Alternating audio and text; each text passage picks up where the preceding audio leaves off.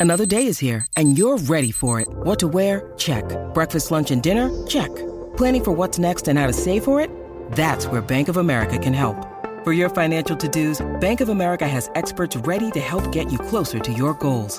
Get started at one of our local financial centers or 24-7 in our mobile banking app. Find a location near you at bankofamerica.com slash talk to us. What would you like the power to do? Mobile banking requires downloading the app and is only available for select devices. Message and data rates may apply. Bank of America and a member FDIC.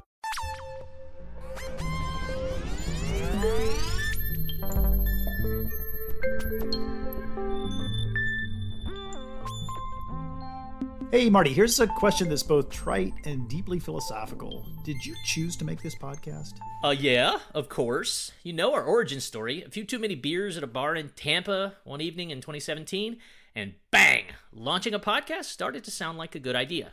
Sure, but did you really have a choice in making that choice? Or was it predestined? An inevitable outcome of some clock like mechanism stretching back into your earlier life, and perhaps even before? Oh, you're asking whether I have free will. Yep, age old question, pondered for at least several thousand years. One that's now thrashed out primarily in college dorm rooms or dense tomes evacuated by philosophers. That said, the topic of free will may be on your mind too, but because of a book that's got a lot of press since it appeared a few weeks ago. That book by Robert Sapolsky, a longtime observer of primates and their hormones and the workings of the mind, is called Determined A Science of Life Without Free Will. As the title suggests, the book lays out a detailed case against free will. Sapolsky argues essentially that all the choices we make, from the mundane to the grand, reflect physiological states and neural processes that are simply outside of our control. And those neural processes are shaped by our histories. How we interacted with our parents, first dates, first breakups, our current physiological states, our genes. Sapolsky would say that all of those things determine when we're stressed or hungry or bedazzled by a new romantic partner. So, in a very real sense, we don't really have any control, and all the choices we make are preordained. Well, today we're talking to someone whose ideas sit on the other side of the fence Kevin Mitchell. Kevin is an associate professor of developmental neurobiology and genetics at Trinity College Dublin, and he also just published his own book called Free Agents How Evolution Gave Us Free Will. It reaches entirely different conclusions. Kevin's main thesis is absolutely humans have free will because all organisms have agency. And free will is just the name we give to our version of what any living system must have to stay alive. Today, we talk with Kevin about several of the key arguments for and against free will, and their origins in physics and philosophy, including some of the very same points raised by Sapolsky in his book. But we spend the bulk of our time talking about the different ways that organisms escape from physical and chemical laws. These include the uncertainties inherent in quantum effects, which can bubble up from below to affect physiological processes, including how neurons and nervous systems function. And perhaps most importantly, Kevin says that causality in living systems should not be understood as simple causal loops, but a stretched out spiral through time. This means that causation in some systems can flow from the top down. By top down here, Kevin means that organisms themselves are prime causes of what happens at lower levels of organization, not the other way around. Part of what gives organisms top down control is that they extract meaning from information coming in from their local environments. They then use this meaning to limit the actions they take in the future, not because elementary particles tell them to, but because organismal parts get rearranged into new forms that influence their choices. Kevin makes a strong case that organisms have evolved agency precisely because it was so important for exploring the world and making the right choices. He says, quote, the functional organization of a system can have causal power over how things unfold. So smile, maybe you do have free will after all. I'm Marty Martin. And I'm Art Woods. Exercise your free will and listen to the rest of this episode of Big Biology.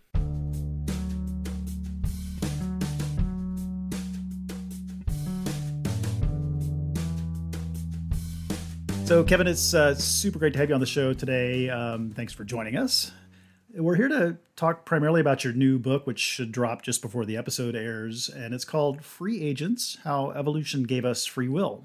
Marty and I were just super engrossed by the book, and uh, it fits in a, a, super interesting way with some of the topics that he and I have been discussing a lot, and that uh, the listeners will realize we've talked some about some on air. Uh, we're gonna we're gonna go a different direction today and delve into some some other interesting areas that underlie this idea of agency and and free will. But maybe let's just start briefly by you telling us what you mean by this idea of agency, and and what sorts of organisms have agency. Yeah, so um, it's a super complicated question, and there's not a sort of a bright line, I think. Um, so agency, uh, you know, for me, is just the ability of organisms to do things fundamentally. Um, the this sort of property that it's funny if you look in, you know, so introductory biology textbooks. You open the textbook and it gives you this list of characteristics that living things have, and there'll be things like you know replication and metabolism and some sort of sentience and homeostasis and so on. But agency doesn't make the list. It's not really uh, something that people pay much attention to. It hasn't been a big topic really. Um, in I, I, think a lot of mainstream biology and yet for me it's the defining characteristic of living things they can act, uh, they do work to keep themselves organized, and they can act in the world. And you know, at some level, you can kind of ask. You can you can divide things like just molecular homeostasis from actual behavior, and I prefer to use agency when I'm referring to behavior, but you know, again, it's a bit semantic. I think you can make arguments that the molecular homeostasis kind of stuff is a kind of agency as well. It's a sort of a holistic organismal level reconfiguration of internal pathways to cope with changing conditions. Um, and you know, and behavior is just another way to do that. It's another way to cope with changing conditions by moving around in the world, approaching things that are good, avoiding things that are bad, and and generally making happen what you want to happen. Hmm. So it's it's striking that back to what you said just a second ago. You open up this introductory textbooks, you see the defining characteristics of life, and agency isn't one of them. Why do you think that is? I mean, it it seems pretty stark that living things are different than non-living. I mean, for me, the fact that living things can do things, right? They're not just places where things happen. That's the key uh, element, right? Uh, so other things in the universe, you know, planets, electrons, atoms, they don't do anything. Things happen to them or near them or in them or involving them. But living beings are causal entities unto themselves as a whole thing. And um, I don't know if it's a sort of a philosophical concept that seems to violate physical law somehow. You know, it introduces a new kind of causation into the universe that didn't exist before life did or it's or it's so taken for granted that it's actually not even noticed. And so I don't know which of those is true. yeah. So you know, and it's not um, it's not a secret that in evolutionary biology there has been different you know the, the conflict historically between creationism and scientific ways of understanding do you think maybe it has something to do with religion using that kind of an idea as a way to involve itself in biology it might do, actually. I think you might be onto something there because one of the aspects of agency is purpose. Things doing something for a reason, uh, goal directed behavior. And purpose is a kind of a slippery, vague term. I think many biologists don't like it. And I think it's partly because of that history that you're talking about, where it was invoked as if the universe had a purpose. And the purpose of the universe was to create life and for me, that doesn't make any sense. The universe doesn't, you know, doesn't have any purpose, but it creates things that do have purpose. And I think we can naturalize that in a very simple way, which is just that living things that are organized a certain way, that act a certain way, persist better than ones that don't. So, you know, that right there gives you some normativity. That is, things are good or bad relative to that process, relative to that aim, you can call it an aim of a self. So that's partly what I was trying to do in the book actually is just kind of naturalize that concept of purpose and the and then once you have that in a non-mystical, non-magical way, you can you can build concepts of meaning and value relative to that. It, it, partly that history though, that intellectual history might be what makes some biologists shy away from these things because they they feel like they're going to the other side as it were, getting too mystical. Yeah, and as soon as we start talking about complicated things, you know, a lot of people will tune off. So sim- simple message is is a nice place to start if you could do that. I mean, we're about to spend 60 minutes talking about agency and free will. I guess it's complicated. But before we, we sort of turn the page and, and all of those ideas into hopefully clear form, are there any non living things that have agency, or is this a property specific to life? I don't think there are any non living things yet that I think have agency. I mean, if you look at, for example, an artificial intelligence systems right now, they can do a lot of interesting things like these uh, large language models, for example, they kind of give an illusion, at least, of understanding things. They act like uh, parasites from all the knowledge that they're fed which is there in word form by by by humans. So it ref- their their responses reflect sort of human understanding, but they don't have understanding themselves, and I don't think they have. They definitely don't have agency in the sense that they don't do anything, right? So I don't think we have yet any artificial systems that I would call agents, because there's there's nothing that sort of has that precarious nature where what it does determines whether it continues to exist, and that makes it a locus of concern. Yeah, and you can almost imagine AI is like evolving in some virtual or some real space in some way in which they had to start caring about their own survival in order to to persist in those spaces, right? And, and that could that lead to the emergence of agency in those systems? Well, I think probably not by itself. I think you have to have other aspects of a functioning architecture that enable um, the kinds of cognition that promotes adaptive behavior, right, in the service of that self survival. But it would be really interesting to think about, you know, setting things up in silico that are virtual agents um, you know, they have some sort of master utility function. It doesn't have to be staying alive. Actually, it could be anything really, just to ground, give give them some normativity. Um, and my my feeling probably is that we might end up with something we could call a, a virtual agent before we end up with something that's a physical agent uh, that's artificial.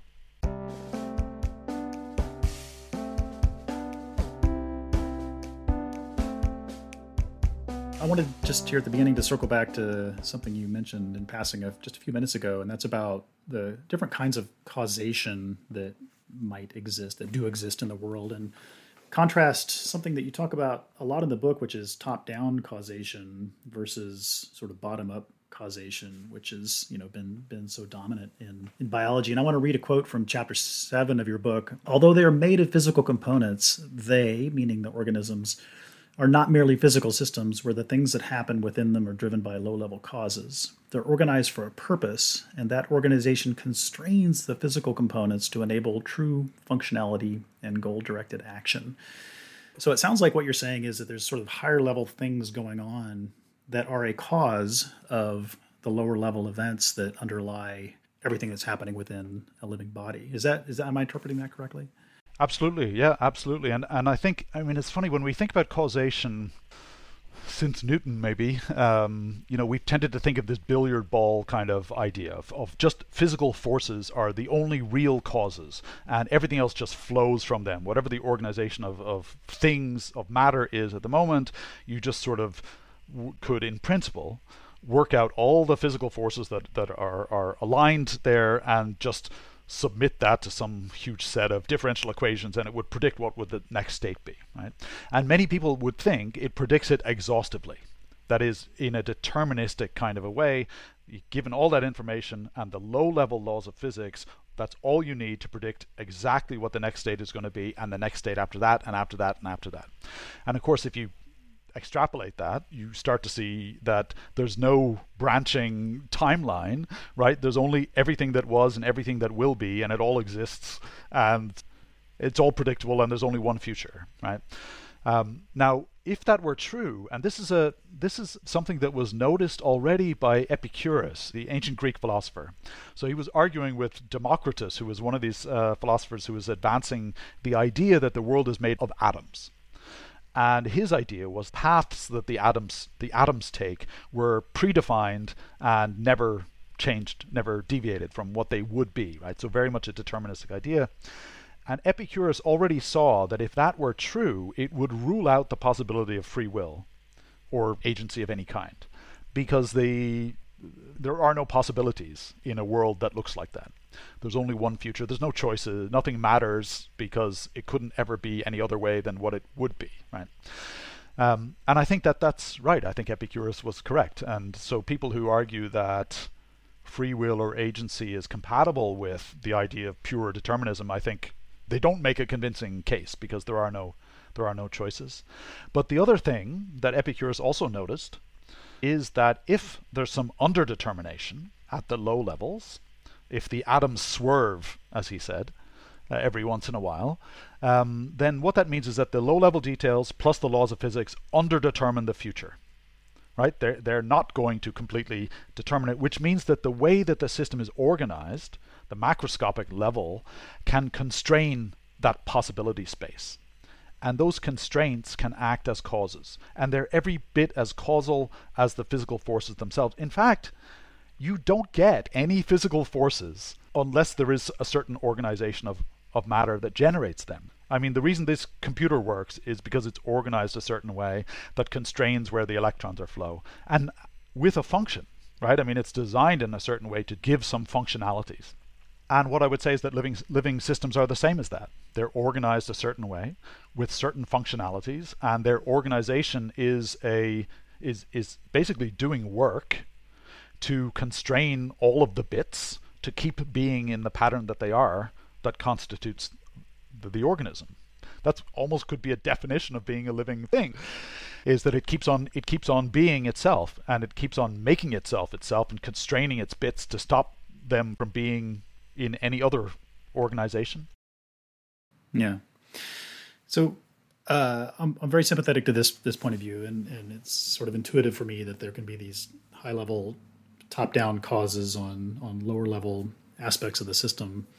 But but let's let's dig into that a little bit more in, in the sense that you pose it in the book, and that's um, how do we escape from different forms of determinism, the sort of you know billiard ball determinism that you know makes a lot of sense, and it's it, I think it's a little bit hard to escape from. So so let's let's talk about modes of escape and and if, if I can just sort of outline what I see as the, the sort of main categories of, of escape, one is quantum indeterminacy, and maybe we could just talk briefly about that without going too far into the details. Another is um, you know thinking about complex systems and just the fundamental unpredictability of complex systems and and you know something about noise or randomness at molecular levels in in systems that maybe maybe isn't quantum but is some other kind of of noise that just gives an inherent indeterminacy to the way these physiological systems operate. So, do you want to start and just maybe frame that and talk about quantum stuff first? Yeah. So, well, so the determinism idea, you know, comes from the the notion that the lowest level that we know of so far of um, you know quantum fields and particles and so on is completely deterministic in saying how a system will evolve which is a weird thing to say because the Schrodinger equation, for example, which describes the evolution of systems like that, is deterministic only in the sense that it gives you a particular set of probabilities for how the system will look if you observe it.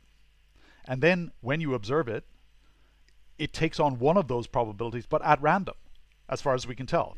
And so it seems like physics actually says of the deterministic view that actually things are fundamentally indeterministic when they actually evolve in, the real world, right? Now, some people would say, okay, well, that's just at the quantum level, and that doesn't bubble up to classical levels, which is the level of objects like the size of you and me.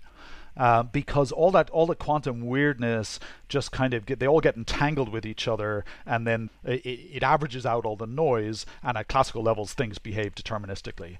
And it's interesting if you look at the at the history of physics that that hasn't been shown right? That's not that's not a tr- just truly shown from experimental data.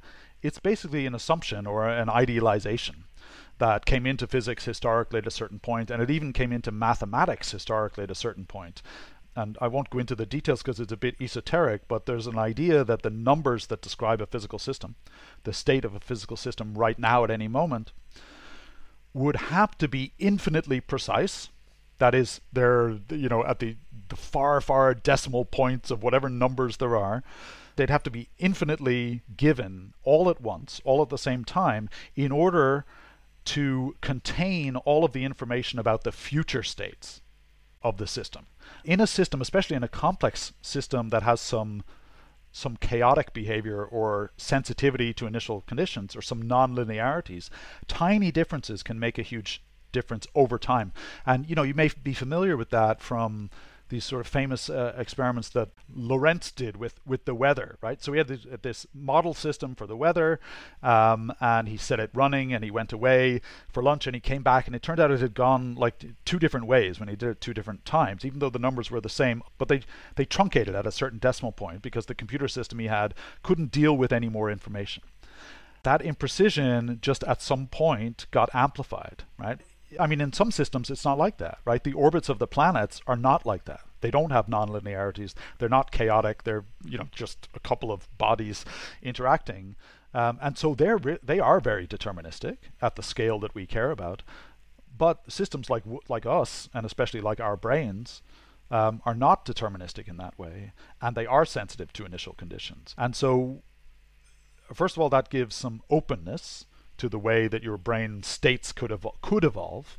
And secondly, then there's there's also the, the notion that we just have other sources of noise and randomness. Either the quantum stuff does percolate up, so that's a that there's noise at that level, and there's thermal agitation, and there's things just uh, you know proteins binding and unbinding, and ions diffusing around, and all kinds of stuff. Yeah. In in your chapter, I, I was trying to make the connection between the, the quantum stuff and then this the stuff about like uh, you know thermal noise and random diffusion of of molecules in a system and how that constitutes some kind of background noise against which the physiology is is acting. And my thought was, well, like is is all of that thermal noise is that really random or is it just that we lack knowledge on you know the the directions and momentums and and states of all of those interacting particles. And, and if we had all of that information then it would appear non-random and much more deterministic than it is. And I, I understand that you're saying that there's this quantum effect that's separate from that I mean, it's interesting. I've asked lots of physicists that question. You know, where does this thermal noise come from? And they'll say, oh, it's just, you know, because there's a bunch of atoms bouncing around because they're vibrating and, and, and so on. And I ask, okay, where did that come from? And and it doesn't, you, you won't get a satisfying answer. And I think the answer is, I think it's not known, right? I'll say two things. First of all, I, I do take the quantum indeterminacy to be fundamental. It just is that way. That underdetermination, I think, just is that way. And secondly, it's if you look from the organism's point of view, it doesn't matter, right? If they've got noisy, jiggly components, then the challenge is actually flipped, right? Rather than saying, "Oh, look, a," we take determinism as true, and then we have to ask, "Well, where does the freedom come from? How could an organism have choice in a world where possibilities don't exist?"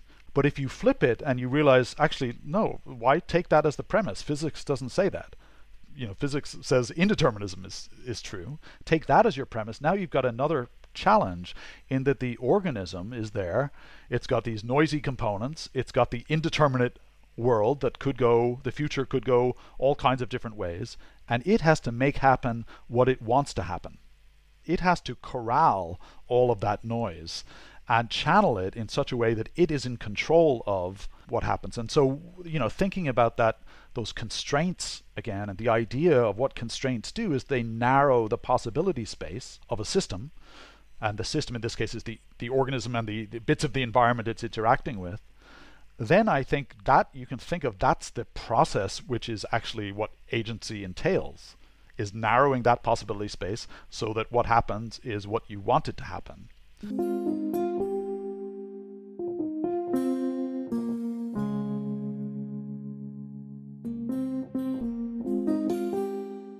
I'm going to challenge you, Kevin, to put this in as explicitly biological form that you can, and especially evolutionary. Um, we've talked to several people on the podcast about similar kinds of things, and you have a series of fantastic chapters in the book talking about the sort of um, origins and evolution of the various different senses, their integration, you know, th- these these kinds of things.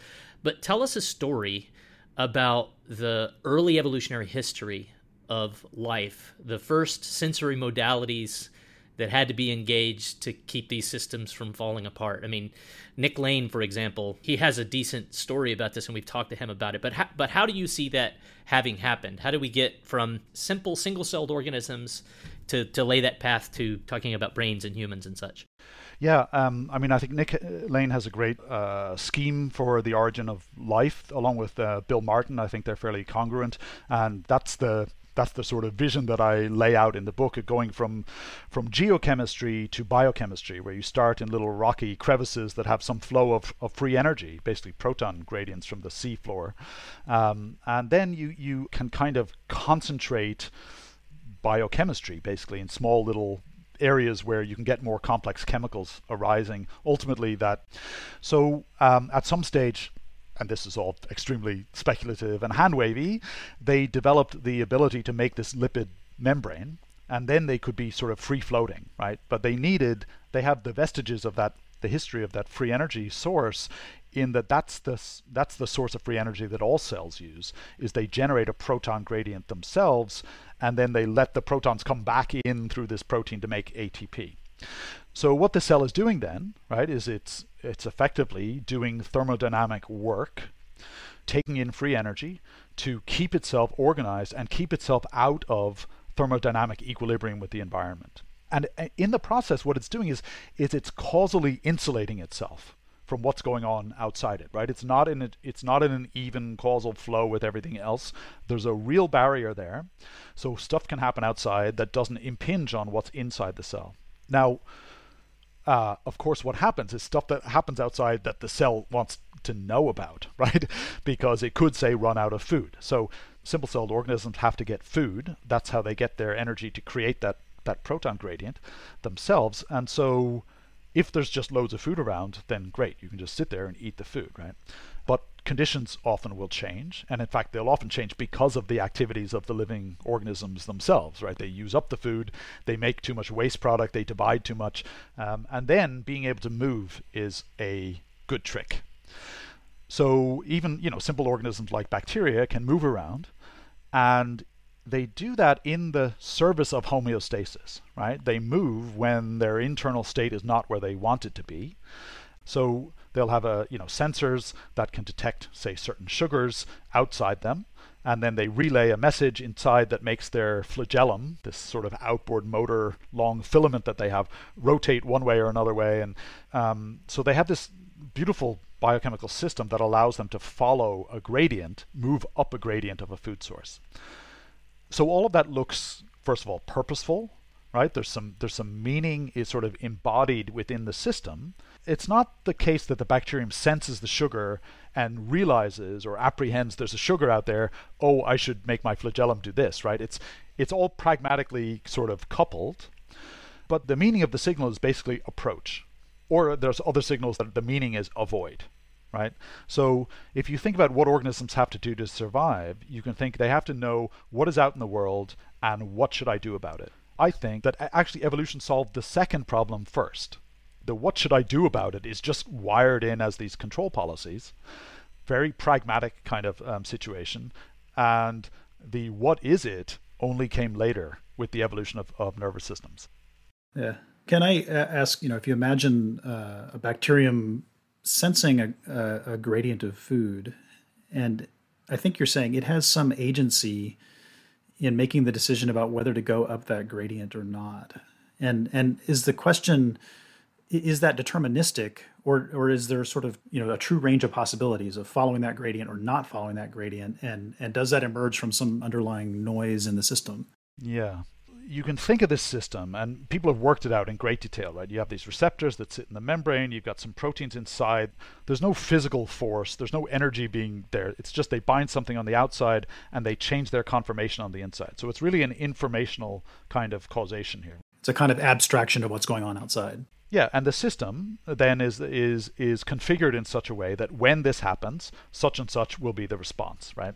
And you can you can in a, in the lab you can isolate this pathway such that the only thing that these things are exposed to is this sugar, and you're tightly controlling everything else, and that makes it look like a really linear, reflexive, mechanistic kind of pathway, where you would say, well, look, the bacterium's not doing anything; it's just being pushed around by its internal parts right? The parts go like this, that moves the bacterium that way. The bacterium's not in charge of anything. It's not it's not exercising any real-time agency.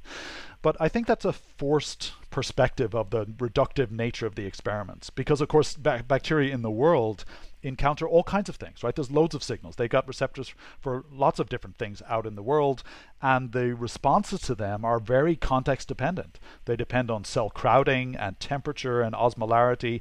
They depend on the internal state of the cell. Um, they're integrated all at once, and they're integrated through time. In fact, that, that's exactly how the cell can follow a gradient. It doesn't do it by a spatial comparison, say between the front and the end. It does it by a temporal comparison how much is there now versus how much was there a minute ago. So it's carrying its history, its recent history with it, as well as its ancient history in the sense that that's why it's configured in the way that it is.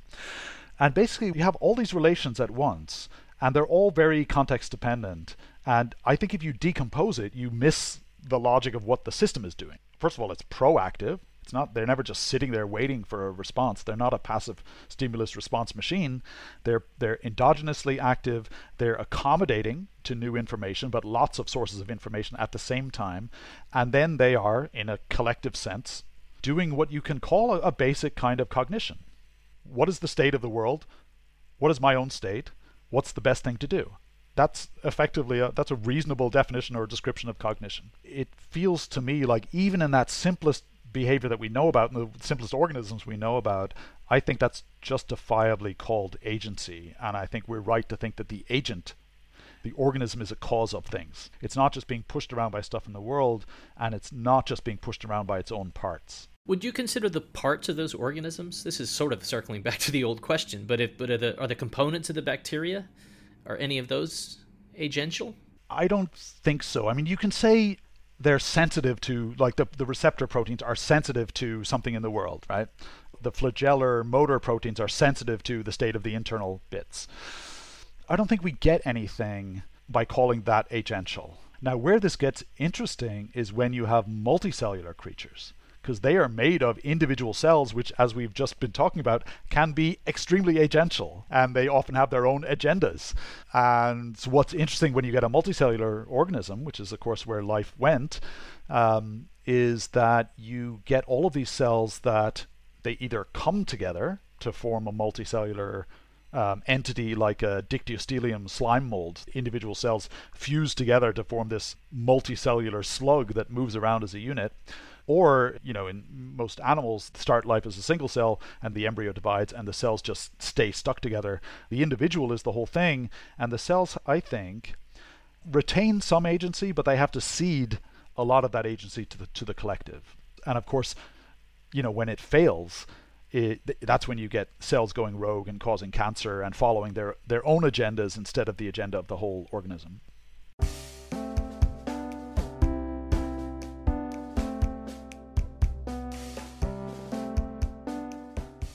You mentioned multicellular organisms, and so I think that's maybe a good segue to thinking about uh, a few different branches of life and and move from things that have biochemical networks that are showing agency and making decisions, maybe to things that have nervous systems and brains and that are using those to make make decisions. And so maybe let's talk about just briefly about the evolution of, of nervous systems and sort of what that opens up in the agency space. Yeah. Uh, so when you get multicellular organisms, they they now have some different challenges, right? So the fitness of the organism, the the you know what, what natural selection cares about is that the whole thing survives and that it passes on its genes through just the germline cells, but all the cells have to be on the same team basically for the organism to survive. So one of the things that multicellular organisms are going to move around is that they need to be able to coordinate their parts. And there's lots of ways they can move around. They can squish around, they can walk, they can fly, swim, whatever it is. Uh, but it's all quite coordinated. And so the earliest kinds of, of multicellular creatures that we know about probably had some systems of, of sort of contractile cells like like sponges do, for example. So they they don't move around in the world, but they move their bits in in con- concerted ways. Uh, but then you got other things that can move around in the world, and it turns out that when you want to coordinate all the bits and you want to do it fast, that actually neurons and muscles are a really good way to do that. So neurons and muscles were kind of invented from sort of from sheets of just myoepithelial cells that had some electrical conductivity just with their neighbors. Now you could get neurons which can have electrical conductivity over long distances in really specific ways, right? It's not just a wave, it's very, very specific control. So if you think about something like a hydra, this little marine sort of shaped like a cigar with a bunch of tentacles at the top, they look like Sideshow Bob from, from The Simpsons, actually. uh, those things have what's called a nerve net. It's a sort of a diffuse, it's actually more complicated than it looked at first. It's probably like three or four different nerve nets that are intercalated with each other. But they don't have a brain, there's no condensation of, of, of neurons into a particular area. Uh, but they use that to, to move their body. They have a bunch of different behaviors they can do. They wave their tentacles and they catch prey and so on. And so it's the first kind of glimmerings, I guess, or developments of the nervous system as a control system what we want to think about again is what is the point of behavior? It's to manage homeostasis uh, or allostasis, if you want to call it that, um, where it's not it's not remaining always the same, but within some range, right? So that involves control, right? And picking one thing to do at a time. So if we move to something that's a little more sophisticated, like a C. elegans nematode, so this little worm, they have they're like a thousand cells. 300 of those are neurons, and they're laid out along the body wall such that they can control muscles so the worm can move forwards or move backwards. But there's also a condensation in the head, and they can sense various things. They sense touch and smells, and when they sense those things, then they they you know do some sort of internal integration, and then they send a, a signal to the command neurons that say move forward or move backwards. So I think what you have in that design is a few things that are interesting. You've got the sensors and the motors, as you had in, in a bacterium. Now you've got a few more layers in between them. So now you've started to separate sensation from action, and you've got these levels of neurons that are integrating those signals, right? And so what they care about is what's the total amount of good stuff over here or bad stuff over there. And then and then they have these command neurons. So when they're choosing between these actions, they're competing with each other, right? They're set up in the circuitry that if one of them is active, it's inhibiting the other ones, right? You, it, it actually involves not doing all those other things and just doing this one one thing out of that that set. And for C. elegans, it's a very small set. There's a few things it can do. You know, for as organisms get more complex, that set gets bigger, but they still have to do one thing and inhibit everything else. So I think you start to see some of the design principles there that get scaled up as things get more complicated. So, how then does meaning get instantiated to try to, to draw these things together? What what does where's the meaning come from for these C. elegans? Yeah, so it's really um, that's super interesting because now we've gotten to a stage where a little bit we're a little bit beyond these just pragmatic couplings, right? We've got some internal internal patterns now. Even in a C. elegans, they're pretty tightly coupled to action. It's not obligate, right? It's not reflexive. Uh, it's quite integrative, but they're still, you know, if they're thinking about anything, they're not thinking about much, right? They, I mean, they can't be because their sensory umwelt, like what they can detect, is quite limited. It's limited, in fact, to things that they can touch, right? So mechanical sensation or odorants that they literally have to bind the actual thing that they're detecting. Right. They're not seeing, they're not hearing, they're not. Exactly. And so I think what you get with, with the evolution of vision and hearing is a whole next level of of processing that has to happen in order for the organism to make adaptive use of that information. So vision and hearing are distant senses, right? They're not sensing directly the objects that are causing the whatever this disturbance is in the electromagnetic field or the vibrations in the air or the water, right? The organism doesn't care about the vibrations. It doesn't care about the photons. What it wants to know is what's out in the world. Right. What's going to eat me? What am I going to eat? That's what it needs to know, right? That's the information it needs to get around in the world. So it needs to make sense of its sensory data. And that requires these levels of processing, eventually inferring the presence of objects out in the world. And then it's reporting that to the rest of the brain. So there are internal patterns in parts of your, you know, higher level parts of your brain, visual brain, which report shapes or objects or particular types of objects, like a face, for example, or uh, faces in general. This is a philosophically loaded term, but I think it's perfectly reasonable to call those representations. And what I mean is that the patterns of neural activity that mean something to the organism. And the important thing is that it's the meaning that is going to be used to inform to inform behavior right it's not it's not the low level details of neural firing they're actually arbitrary and incidental and they'll change over time in fact the nervous system is set up precisely not to care about those those little details which is good because as we were saying before it's got noisy components and so being able to do um, robust cognition where the objects of cognition are meaningful things to the organism you have to sort of average out over all this noise. You have to compress signals and generate real cognition where the meaning is what uh, is what the system runs on. Yeah, I really like this idea of multiple realizability that you, you laid out in, in the book, and and I especially like the the computer metaphor, the software metaphor that you use for that, which is you know, and we sort of already touched on this, but but for example, we're all talking to each other using this sort of common common platform. I'm on a PC, I know Marty's on a Mac, but like the details, the physical details of those computers don't actually matter very much. It's whatever is instantiated in the software that's running this thing that we're talking via right now, right? Yeah, absolutely. And I think the other, I mean, that's also a really nice example of top down causation, right? In a non mysterious, everyday kind of way, right? Uh, the, the reason these computer programs work is because somebody wrote them to have certain functionalities, and those functionalities are executed by constraining where the electrons flow in the circuit boards of the of these computers, right? So um, the meaning of patterns is what's important there. The details, not so much. All right, let me see if I can put these many things together. So, are you saying that the meaning is really in the arrangements of you know all these different entities, these stimuli, photons, or whatever it is, are coming, entering into these systems? There's some perception, and then interpretation, integration of different types of cues to weight them in different ways, as informed by evolutionary history, which is going to be you know the ways that the these architectures are set up, but then more short-term kinds of things like you know the learning that's happened and changing the relationships among parts uh, in that way. I mean, is that is that capturing a, the important parts of what you're saying? What am I leaving out? It is, yeah, and you've touched on a few important things that I haven't talked about yet, which is when we are perceiving objects in the world, we're recognizing them and we do that by linking to prior knowledge. So as you know, infants, we explore the world with our eyes, with our hands. We're learning about the regularities of different kinds of objects. So when we see something that looks like a teddy bear, we have an expectation that it's going to weigh this much and that it's going to be squishy and kind of soft, right? So it's not just a neutral sort of pattern. It's it's I recognize what that object is and I know what I can do with it, right? So it's it's not just passive like a camera. We're seeking we're exploring, uh, we're figuring out what's out there, all in the service of knowing what to do next.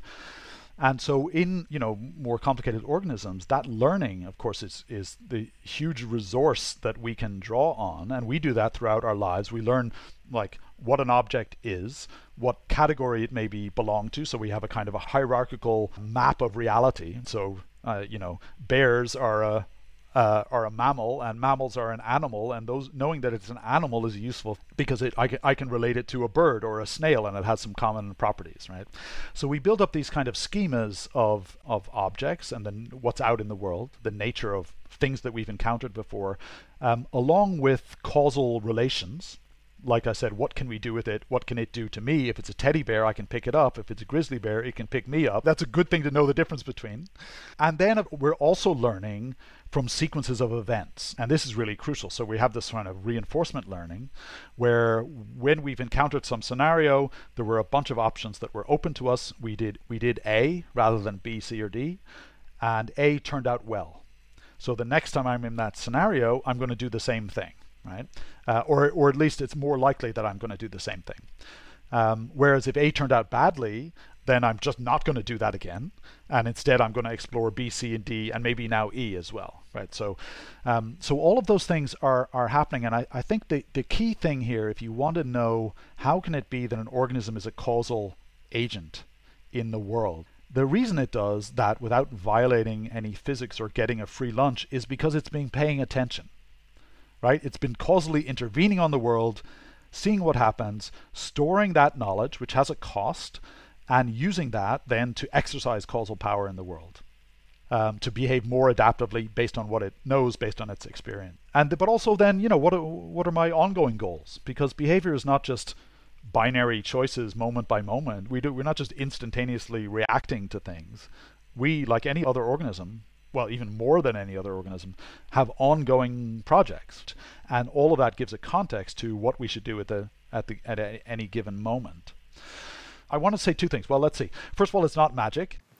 Phew. That's an important thing to say, yes. right? Okay. But secondly, it's not just neural mechanism.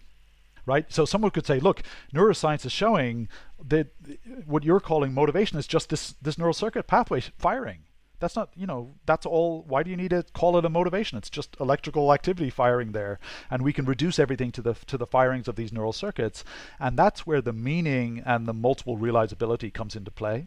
If it were the case that the details of the neural firing was all that mattered, then fine. But you should be able to then counterfactually change the details and change the outcome. And in fact, you can often change the details and not change the outcome until you change the pattern from A to B because the pattern means something to the to the organism, right? So it's part of the organism's reasons for doing things. The neurons don't have reasons for doing things.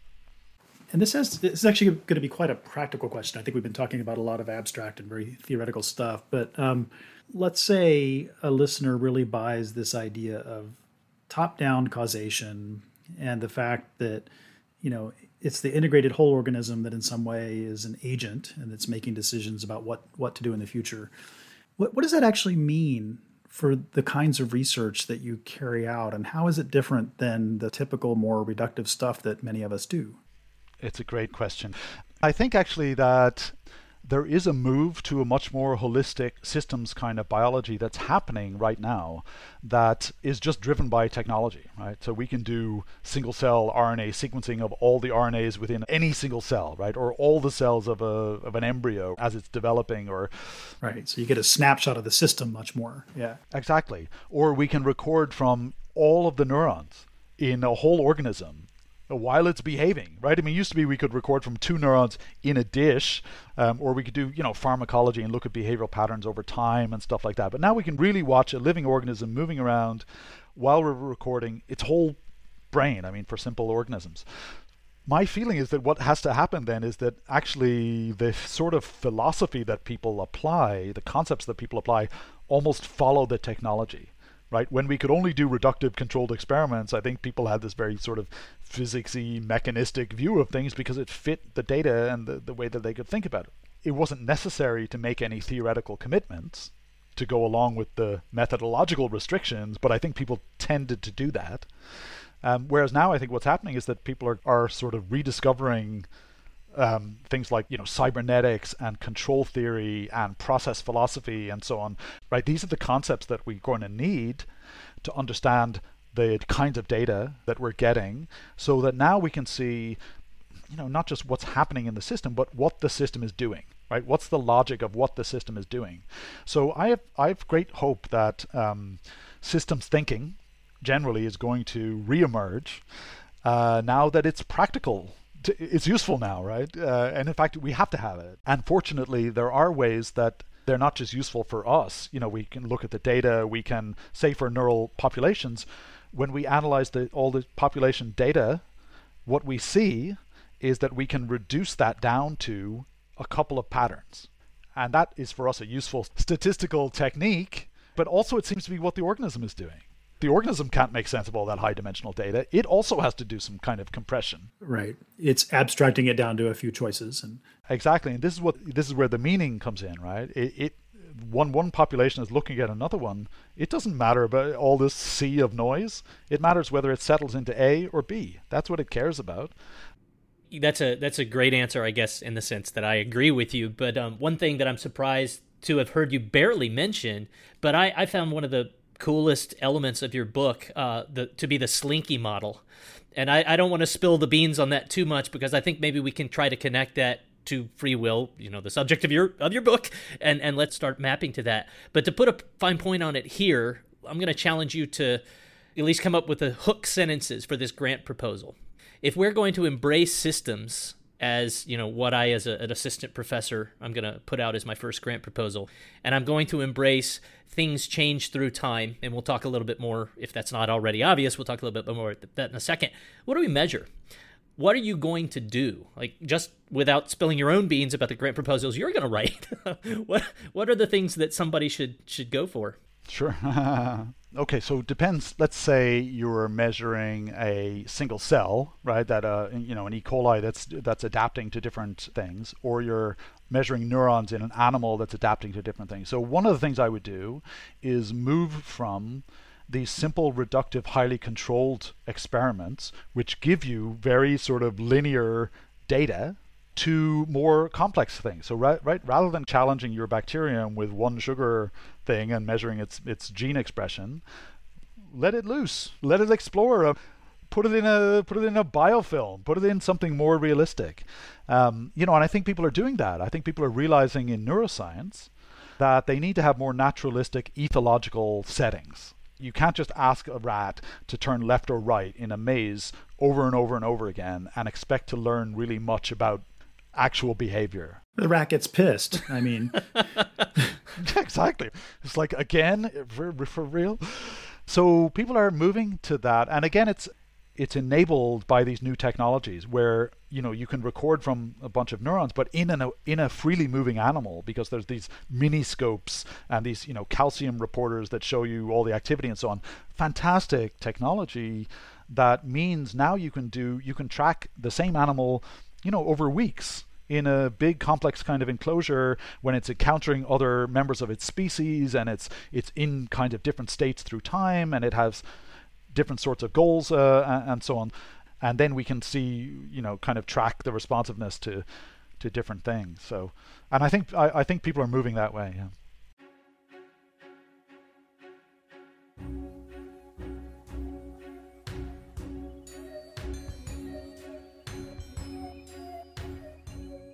Well, let's move in this last section to grappling with uh, the idea of free will, which we really haven't uh, approached in depth yet. And, and let me just ask: so, so what what is free will, and is free will the same thing as agency? Yeah. So obviously, free will is just loaded with baggage, right? Philosophically and, and, and metaphysically as a term. I try to approach it cautiously. And actually, what I mean is some people define it in a really absolutist way, like it, you're only free if your actions were not subject to any prior causes whatsoever right? That, that's you have to be completely free to have free will, and that just breaks down immediately, right? The minute you start thinking about that, it becomes incoherent because it would mean you're you're behaving for no reason, no information, right? With no goal, that's a prior cause, and it would just be random behavior, right? Nothing nothing that is a self that's persisting through time can behave like that. It would just be dead. So that's a non-starter for me, and it's just uh, there's no point going down that route. The other view is that it's only free will if you, in some mystical sense, right, immaterial kind of you, that sits inside your head somehow is the thing that's in charge. It's not okay if neuroscientists show it's your brain that's active when you're making these decisions, right? Then they, then you can say no, it's just your brain doing it. It just tells you afterwards and and it's a weirdly dualist idea where somehow the self, the mental bits are like supposed to be a separate entity from what's going on in your brain whereas i think you can just think of them as yourself as being entailed by what's going on in your brain not produced by. It's not some extra thing. Selfhood is not something you have. It's not something you are. It's something you do right? It's that that sort of um, activity. So so i like to just start with with a phenomenon what are we talking about? And what we're talking about is that human beings, like other animals, seem to be able to do things. They seem to be able to control their behavior. They make decisions. They select actions, and of course, we feel this ourselves in our own in our own lives, in that we spend most of our time going around thinking about what to do. Uh, you know, deciding what should I do now, what should I do then, well wondering why somebody else did something or said something right? We're we're thinking about our own reasons we're wondering about other people's reasons and so on. So i like to call free will just the the, the manifestation of agency that humans happen to exhibit but it has some characteristics that are unique to humans that that i think elevate it above what what's there in other animals. So first of all our cognitive time horizon is almost infinite right? So we talked about worms inhabiting the here and now, right? Because they they only can sense things right around them, so they only can think about things that on on that kind of time scale, right? When when we got vision and hearing, well, you can see th- something coming from a mile off, right? It pays to be able to think about things that in time are a mile off. Um, and so we developed, we, we animals developed cognitive resources that allowed planning and prediction of things over longer time frames. And then that allows sustained behavior over a longer time frames. So you can have goal directedness for something the next day or a week from now or a year from now and so on. I also think we, we um, abstract a lot more. So we can think about abstract things, not just that bear. We can think about bears in general, not just that animal, but animals in general, and so on. Um, and we can build up these webs of causal relations and learn lots of things, right? So we're we're doing sophisticated cognition of the same type that other animals are doing, but uh, fancier, right? Now the really fancy bit, I would argue, is, is that we have an extra level or two where we're not just thinking at these extra levels, they're not just getting information about objects in the world or beliefs or our current internal states, they're getting information about our thoughts about those things. Now we can think about our thoughts and we can reason about our reasons. Right? So it's not just we have reasons, we can do reasoning. For example, I, I tried something, it didn't work out well. Was that because it was the wrong thing to do, clearly? Or did I have the wrong information? Or was I unlucky? right? So we will learn from things where we're quite confident about what was going on and our information was good and so on. And we don't learn as much from things where we have no idea what's going on. All of that is adaptive um, just as a control system kind of thing. That metacognition is adaptive. Where it really gets us is when we have the evolution of language and culture and we can tell each other what our reasons are right? I can say, hey, I, I want to go over here, and you can say why, and I can say, well, there's food over there, and you're like, yeah, great, let's go. Or we can we can coordinate action. It gives us collective action, and of course, yeah, as a as a hypersocial species, we can think about, well, what's what's Art thinking about? Wait, he's Art's thinking about what Marty's thinking about, and Marty's thinking about what I'm thinking about. So you can you can build up these complex kinds of pictures that um, I think enable human culture, but are at the same time supported by that, that those cultural kind of interactions in a way that ultimately I think maybe lets us transcend the immediate, the immediate biological imperatives, and as a species and as individuals within within that species, think of things you know, like the stuff that we're talking about right now, and uh, think of goals that are um, you know decades off in the future. Yeah, yeah, no, it's beautiful. Yeah. Let me ask about a particular strain of anti free will thought and this is espoused by a number of people, among them Sam Harris. And the idea is that a, a lot of what's happening is happening in our, our unconscious brains, and that perhaps you know most of the sort of causes or or the perceptions that we have are things coming out of our unconscious and and decisions are made in the unconscious without any input from us in some way and our conscious brain is then constructing a story that that sort of makes sense of all of these things that are coming out of our unconscious. How, how do we escape from that as a anti free will idea? It's tricky. It's tricky. Let me say a few things. First of all, I think there are cases where, um, particularly pathological cases, where people, um, you know, they've had a stroke versus, or the, you know, they had their cerebral cortex, uh, you know, cut through the middle, um, things like that, where they really don't know what's going on, and they will make up stories about why they did certain things. Now, some people kind of extrapolate from those scenarios to say, well, that just shows we never know what's going on and we always just make up stories. And to me, that just simply doesn't follow. It's like saying because optical illusions sometimes fool our visual system, none of our vision is reliable. Right? Well, if it wasn't, if it wasn't a good guide to what's out in the world, we wouldn't have it and we'd be dead. Right? the same thing is true, right? If if our thinking about our reasons and other people's reasons wasn't adaptive, uh, then it wouldn't be there, right? We wouldn't expend so much energy just telling ourselves stories for no good reason. So, so just on the experimental, just the, the empirical evidence that informs that view that you just articulated, I don't think it's as strong as as the proponents of that view actually make out. But they do touch on something really important, which is the idea that first of all, we're driven by our subconscious, and secondly, that we're driven by the configuration of our brain at a current moment that we had no, no hand in, right? So let me take those two separately. First of all, the idea that we're driven by our subconscious, great. Drive away.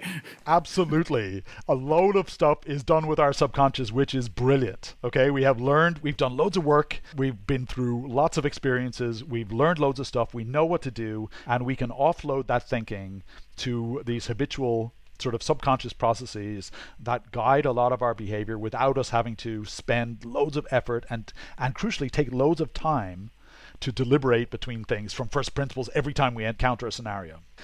Okay, so it's super super adaptive to have your subconscious sort of uh, you know uh, driving lots of stuff on autopilot. And again it doesn't mean we're always on autopilot. Uh, it's just a fallacious reasoning to say because we're sometimes like that means we're always like that. Um, and so of course we can engage deliberative control when we need to. Daniel kahneman in his book thinking fast and slow refers to this as system one and system two which is you know it's too stark a too stark a dichotomy, but it is a nice heuristic for thinking about the idea that most of the time you've got automatic habitual behavior, but sometimes we can engage system two when we need to, like when there's a detour on your normal route, you know that you're driving home, and you have to think. Right, you were on autopilot. Now you have to think about it so that's the the first aspect that just because some of our thinking is subconscious doesn't mean all of it is and in fact it's good that most of it is and then the second bit is really tricky right i think the, the second bit is actually for me a stronger kind of challenge to our views of free will than any issues of physical determinism or reductionism. I think those can be handled.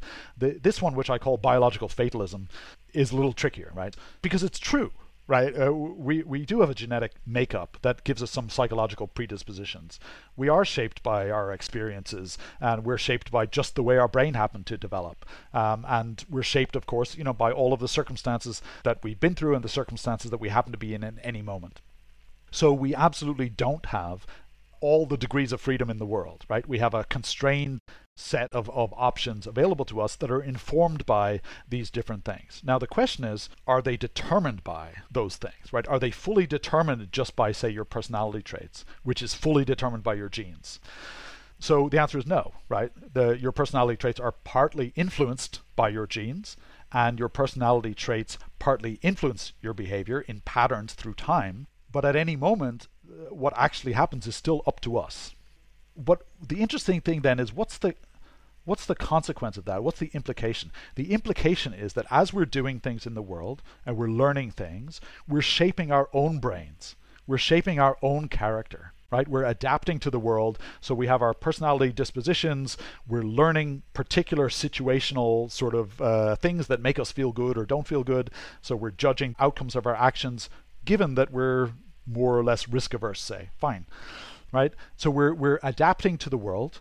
And we're doing that by shaping our own selves through time and building our character, right? We're building policies and attitudes and more sophisticated dispositions and heuristics and habits and we have we're adopting commitments and plans and projects that all of which constrain our actions and guide and manage our behavior through time and then at any moment within all of that context we're surveying the possible the possible space that's still open and making some decisions within that. The upshot is that I think it's just not right to say the configuration of our brains right now or at any moment is just because of things that happen to us, as if we were passive in that process.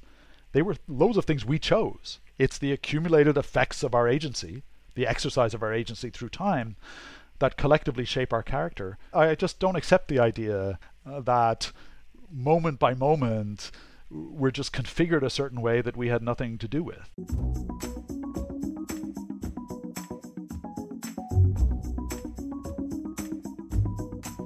Kevin, so I'm trying to tie what you're saying now back to the traits that you use to distinguish human free will from agency.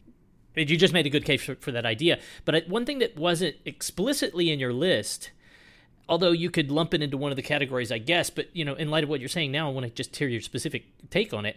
What's creativity? Absolutely. So let's think of scenarios that an, that an organism can be in. It can be in a very, very familiar scenario where it, it has a habitual behavior, it's all teed up, ready to go, it doesn't have to think about it, it encounters the scenario or some kind of cue and does X, right? It can be in anything from there to an extremely unfamiliar scenario where now it has to think, what should I do here? Right? Now, maybe it can draw on some analogies with other types of behaviors it's been in before and say, okay, maybe I'll try what I did there. Now, the way organisms, uh, mammals at least, manage that is that they'll think of a few things that they could do. They will subject them to this evaluation system, which is basically effectively making predictions of the outcomes. So if I did A, given what I know about the world here, what do I think the outcome is likely to be? And then it, would that be good or bad, right? So imagine so there's some competition between those various things. It'll eventually select one option, inhibit all the other ones, and just do X, whatever that was. But it doesn't stop there, right? Because it monitors. Um, well, how how's that turning out for me? right? Am I achieving my goals? Am I being frustrated? Or is that satisfactory? If the organism is being frustrated, it may change course because of course you know a behavior is not an instantaneous thing. It's something that takes some time. So during that time it may say you know what? This is just not working out. I have to do something different and kind of go back to the cerebral cortex and say hey give me some new options here right? Back to the drawing board. Let's think a little more broadly. And this this this touches upon uh, an old model of free will from William James, who had what he called the two stage model, where, you know, he, he basically said, yeah, you know, ideas do pop into your head. Your conscious self is not controlling that necessarily. However, they're then subjected to this selection where you then pick one. So I think he said something like, Our thoughts come to us freely, but our actions go from us willfully. Right? So so for me that that feels like that makes a lot of sense, right? the, the organism in that case is using the randomness, right? Is using the noisiness um, as a resource to draw on when its its behavior is uh, options are not so clear, and that's good. That's an ex- that's an exploratory kind of um, problem solving, and of course you can also do the same thing when you have a scenario where you just don't care. Flip a coin. Who, who cares? Um, that's an efficient thing to do. In fact, what's important is that you do something quickly right? That's more important than this inconsequential decision. Just to, to sum up, there's a kind of a range of decision making processes that we use in different sorts of scenarios. It's not always deliberative, it's not always habitual, and we can move between those, right? And we, in a sense, can control which mode we're operating in in really interesting ways, but they're, they're much richer than the kind of binary decision scenarios that are often proffered when people are talking about the problem of free will. So we're running out of time, and um, and yet I want to ask one more large question, and, that is about consciousness. So, do you explicitly have to have consciousness in order to have free will? So, I don't know. Consciousness is really tricky. Um, it brings all kinds of other questions in along with it, right? I think what we can say is that when when we're exercising the kind of rational, deliberative control over our actions that I think people mean when they say free will, those are normally conscious. If all of the activity was subconscious, it might support the idea that we are not really in charge when we is this is this metaphysical sense of ourselves right? But here you're you're you're mixing up i think not you people are mixing up two ideas right? So one is like myself am i doing things? Am i an agent in charge of things? And we just talked about all the systems that allow agents to be in charge of and you know selecting their own actions for things to be up to them and then there's this, this other kind of idea which is the sense of self the sense of agency which in humans involves this conscious kind of system and actually can be impaired in, in weird ways in psychiatric conditions and, and so on, and with drugs and all that kind of stuff. So for me, the sense of self, what it feels like to be doing things, whether you feel like you're the agent, you're the author of your own thoughts and so on, your own actions, is a somewhat separate level from whether you're actually uh, consciously deliberating about them. So I don't know if it's necessary, but I will say that when I say free will, what I'm talking about is conscious cognitive control. And that's why I don't use the term free will, just again because of all the metaphysical baggage, when I'm referring to other organisms. I'm happy to say agency. Um, and then it's really interesting to ask, well, what does consciousness get you? It's very speculative. And I don't think anybody really knows the answer to that, actually. If you had to say which range of animals have consciousness and like, you know draw a line between the conscious and the not conscious. Do you think that's possible or even useful to do? It depends. um, many people use consciousness just almost as a synonym for sentience, uh, which is to mean two things. One, that the, the the animal is responsive to things in the world, uh, but also that it's something it's like to be that there's some inner experience, right? There's some subjective experience, and I'm perfectly happy to say that all animals have some kind of subjective experience. It's not like ours, it's like theirs. What they may not have is this meta reflective level where they're having a subjective experience about their own thoughts. Right? They may be having subjective experiences about their sensations and their inner states and beliefs, but that's different from this meta level of having a sensation about your own thoughts, that this reflexive, recursive kind of a thing. That's what I think set, sets us apart. That's really interesting. And it feels to me like that almost is an empirical assertion about, you know, what consciousness is and is not that would be testable in the end. I mean, may, maybe maybe in the end we could sort of figure out ways of assessing, you know, what's going on inside the brains of other animals to know whether they're thinking about their own thoughts. I think it it would be possible and and I think it's also possible just to look at the design of, of nervous systems and if we're going to allow that, say, a dog has a mind, or a frog, or a fish, or a C. elegans has a mind, what could be on their mind?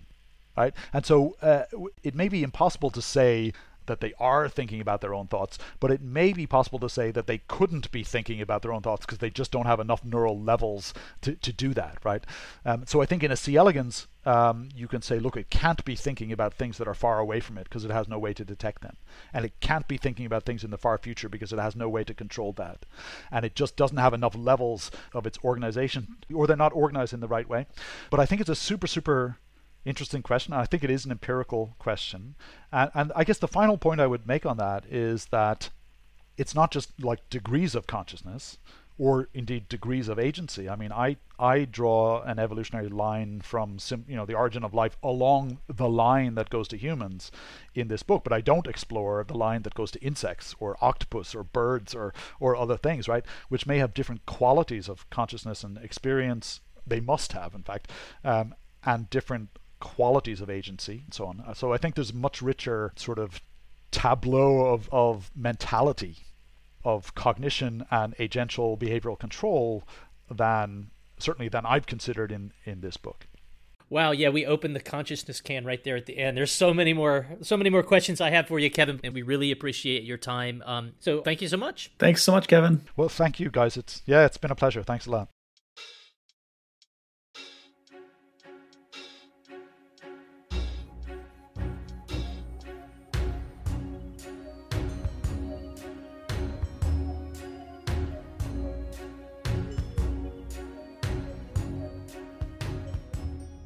Thanks for listening. If you like what you hear, let us know via X, Facebook, Instagram, or just leave a review wherever you get your podcast. And if you don't, we'd love to know that too.